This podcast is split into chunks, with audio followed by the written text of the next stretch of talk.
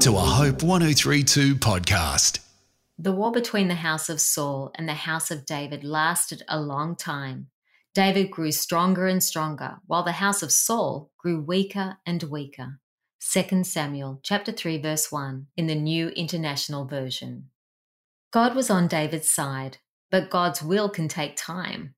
David was anointed to be king, and yet he still had to battle Ishbosheth, whom Abner, the commander of Saul's army, had made king after Saul's death. He was a man made king and not a God anointed and God appointed king. There could be no peace between the rightful King David and the pretender to the throne, Ishbosheth. The ceasefire seemed to make things better, but in reality, it only made things worse, and it led to a long war. The increasing strength of David and increasing weakness of Saul's house didn't begin when Saul died. It began when God first chose David and withdrew his spirit from Saul. David was confident even in the midst of his enemies because the Lord was his strength.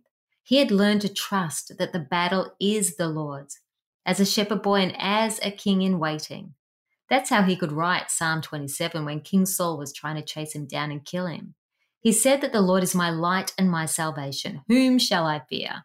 The Lord is the strength of my life. Of whom shall I be afraid? Though an army may encamp against me, my heart shall not fear. Though war may rise against me, in this I will be confident. In the midst of political wars or spiritual wars, we can rest knowing that the Lord is the strength of our lives. I'm Heidi Wiseman from hopewithheidi.com. This is a Hope 1032 production. Thanks for listening. The God of the Bible is a talking God. All throughout Scripture, God is seen talking to people, first to the prophets, then most fully in Jesus, and today through His Holy Spirit. When we choose to follow Jesus, the Spirit speaks to remind us of all that Jesus established and then apply it to our lives. So, how does the Spirit speak? How do we know it's God? And what happens afterwards?